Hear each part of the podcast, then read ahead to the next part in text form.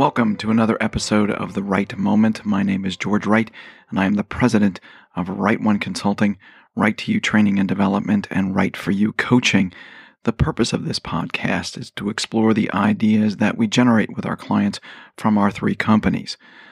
Right One Consulting provides selection advice and guidance based on our pre employment selection assessment tool. Right to You Training and Development provides high quality online training to individuals that's based on our stand up programs we deliver to our corporate clients. And Right for You Coaching provides coaching to individuals and corporate clients. In episode three today, we are talking about hiring. We're going back to our roots here a little bit. We're going back to the ideas that we generated around um, how to bring people into your company. And this comes out of our work with Right One Consulting. As some of my clients, some of you listeners may know, that's one of the primary things we do at Right One is help people make better hiring decisions. So, as I said, we want to go back to our roots here. We want to talk about why hiring is the most important thing you will ever do in your organization. According to a study from the National Business Research Institute, 66% of employers said that they have experienced some negative effects from a bad hire. Let's face it, poor employees affect morale. In organizations of all sizes, poor employees, people who don't perform effectively, distinctly impact the morale of that organization. It shows up on engagement scores, it shows up on many other measures. Poor employees also negatively impact client relationships. That often results in a de- decrease in sales. I was talking to a CEO just yesterday afternoon about this experience he had had. He had employed this individual to come into his organization in sales and customer service. And although he knew there were some challenges around this individual, um, he, he kind of looked the other way. He made some decisions to do some some engagement with her, some coaching with her. But over two years, she really didn't perform to the level that he expected. He kept her on anyway. He kept trying to make this work. And finally, he realized that this individual was negatively impacting some client relationships. He got direct feedback from some of his customers, in fact. They said, look, you know, she's just not effective with us. Uh, there's some real problems here. You don't seem to be attending to it. Uh, nonetheless, they, they continue to do business with the organization primarily through him. But he finally made the decision hey, it's not working out for both of us this isn't a good place for you. It's not really working for me and my clients. So we're going to part ways. And, and they did so. And once that individual was gone, a number of his customers and clients came up to him and said, Hey, that's the greatest thing you ever did. And he was a little bit surprised because he didn't realize the depth of the problem. Uh, the, that individual negatively impacted a lot of those client relationships. The good news there was he had a great team of other people and he was really effective at what he did. So, in the long run, he probably didn't suffer that much because of it, but it sits there. When we have people on our payrolls and our organizations who are not performing effectively, it does impact those relationships, which can result in, in less sales and less effectiveness. And certainly long term relationships do get harmed by those individuals. What else do we know from this National Business Research Institute study? 41% of companies have estimated that a bad hire costs them around $25,000. Now, what does that number mean? That comes out of direct and indirect costs. That means you may lose sales, you may lose effectiveness. You have to go out now hire someone else. You then have to train them, get them up and running all of those direct and indirect costs run up around $25,000. That, that's a good number that I've heard that before from other places, and that's something our own clients report. But here's something that's a little bit surprising to me and may be surprising to you. 25% of the companies from that survey report that a bad hire cost them as much as $50,000. That's kind of shocking. Now, that, that may be coming from uh, employment of higher level people, C suite VPs, executives. But again, when you look at that, this is kind of expensive. You do a poor job hiring, it's going to cost you in the long run. And we, we tend to know that. But when we put actual dollar figures around it, it becomes more real to us. There's another study out there that I've seen referenced in a number of places. I've never been able to track it down. So I'm going to take this one a little bit of grain of salt, but it basically said 46% of all new hires fail within 18 months. Um, I, am I'm, I'm not sure where that number comes from, but it, it, it really sort of shows the depth and breadth of this problem. We've got a, a, monetary issue around this. We've got an impact issue. We've got people coming on board and maybe not performing, and then we have to repeat the process every 18 months. This can be not a great way to do it, and that's why we always talk about hiring being the most important thing you're ever going to do in your organization. Hiring the right people is essential to keep the cost down. People don't track that for the most part, but it sits there. There's a cost to bad hires. It's also key to building the kind of team, the kind of culture, and the kind of company that you really want to develop and grow. If you want to successfully hire people, if you want a successful company, you have got to hire success minded people. You've got to hire people who are effective. And of course, that sounds easy, but it's not. It's a hard thing to do.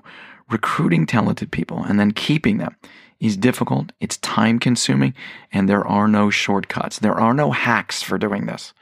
You've actually got to be invested in this.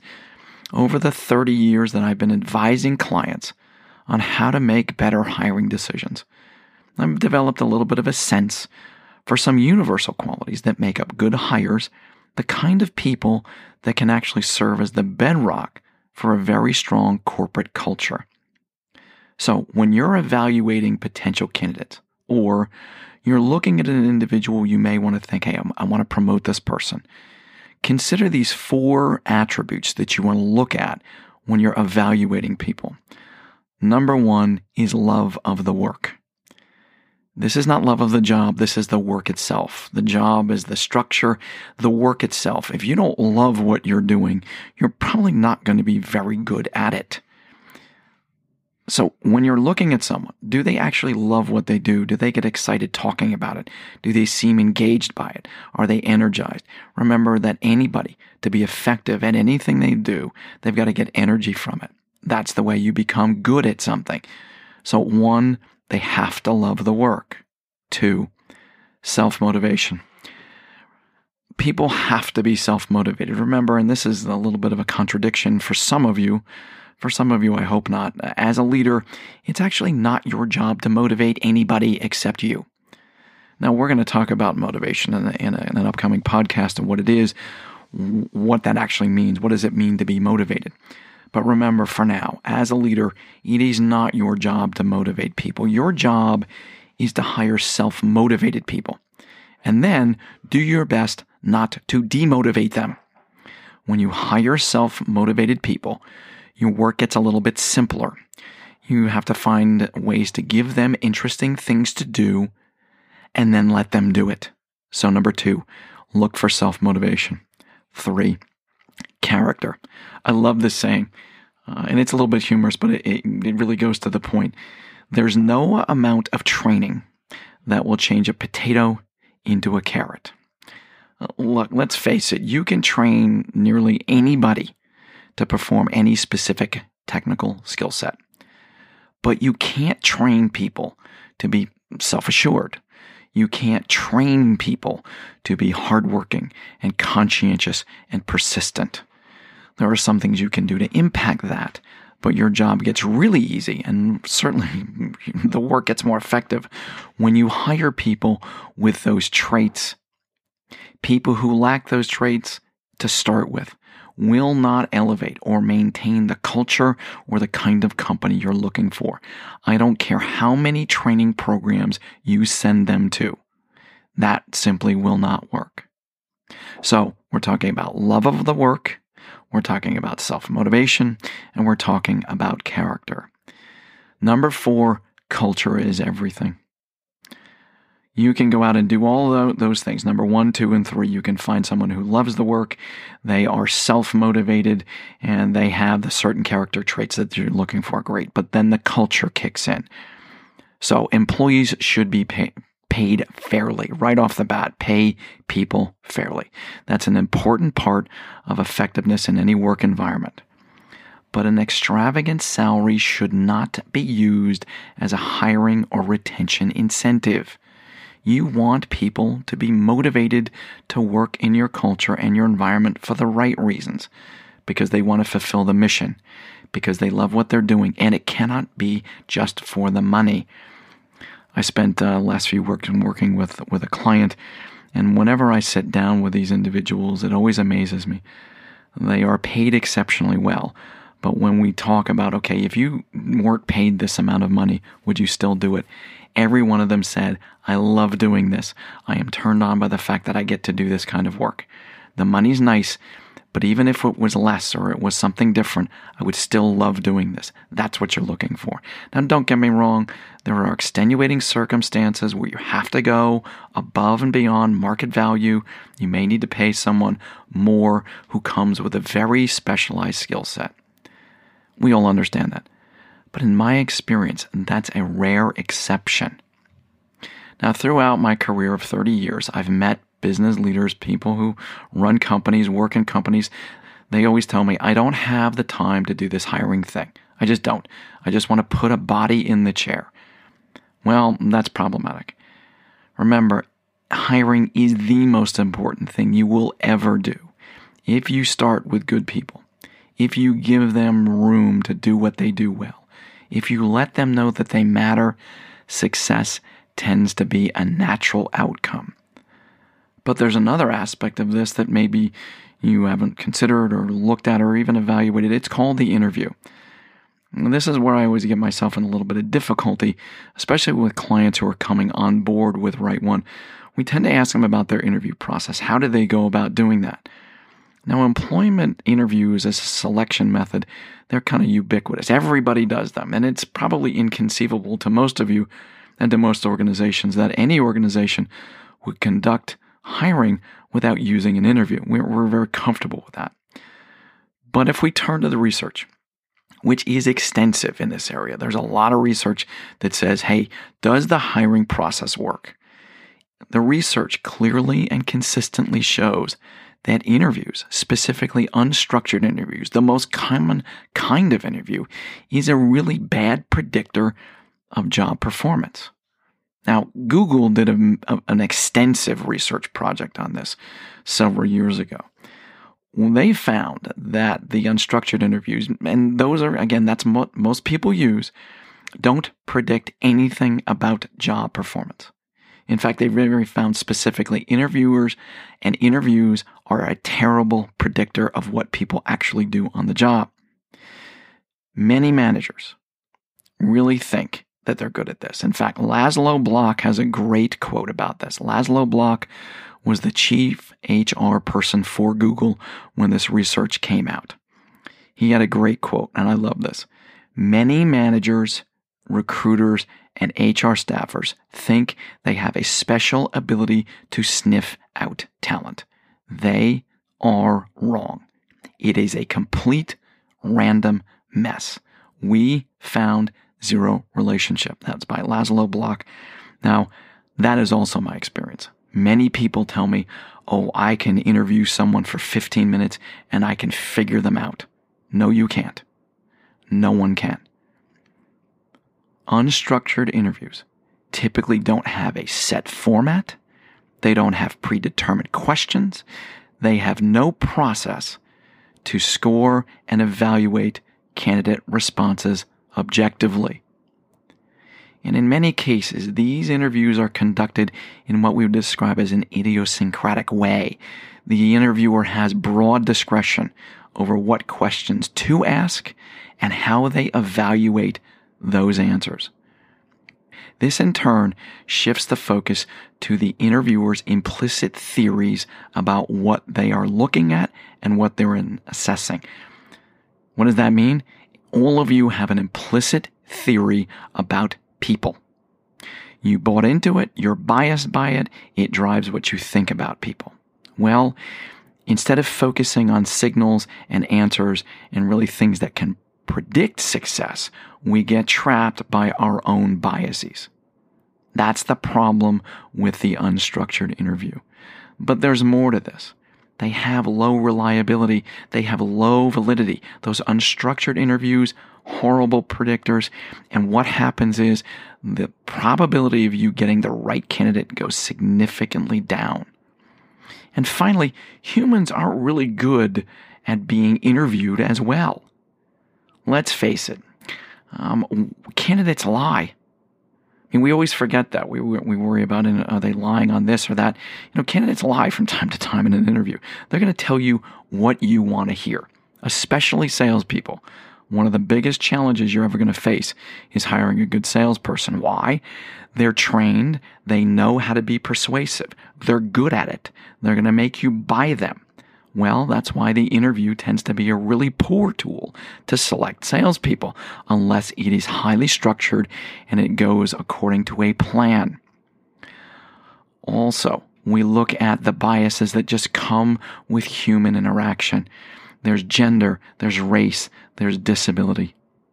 In the simplest term, unstructured interviews are going to require you and result in you hiring a very cookie cutter like candidate. That's what you're going to get. You're not going to get the best candidate. You're going to look at somebody and say, okay, that's good. We'll do that. Structured interviews, on the other hand, are far more resistant to bias factors. When you link your interview, that process, to very specific job factors, when you structure the interview and ask consistently the same questions to everybody, and you have a process to evaluate that, the ability of that interview to be effective goes up consistently. Look, biases will always exist in interviews, and it doesn't matter, it turns out, how good you think you are or how effective you may be. We are all biased during the interview process. To overcome that, we've helped our clients develop better structured interview systems.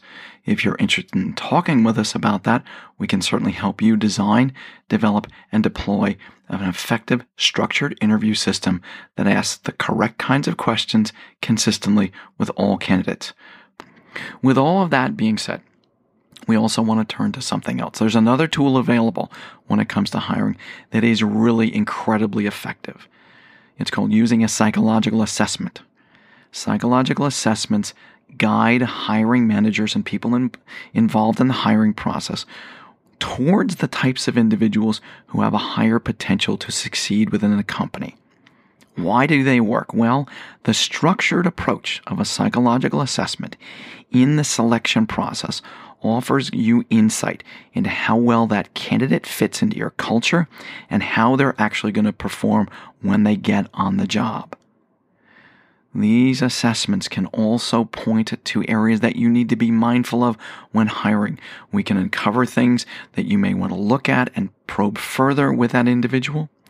They become an objective, professional common denominator in the process that helps to smooth out some of the discrepancies that you get in experience levels and skill levels among the hiring managers who are doing that interviewing. They're a great tool to support that structured interview process.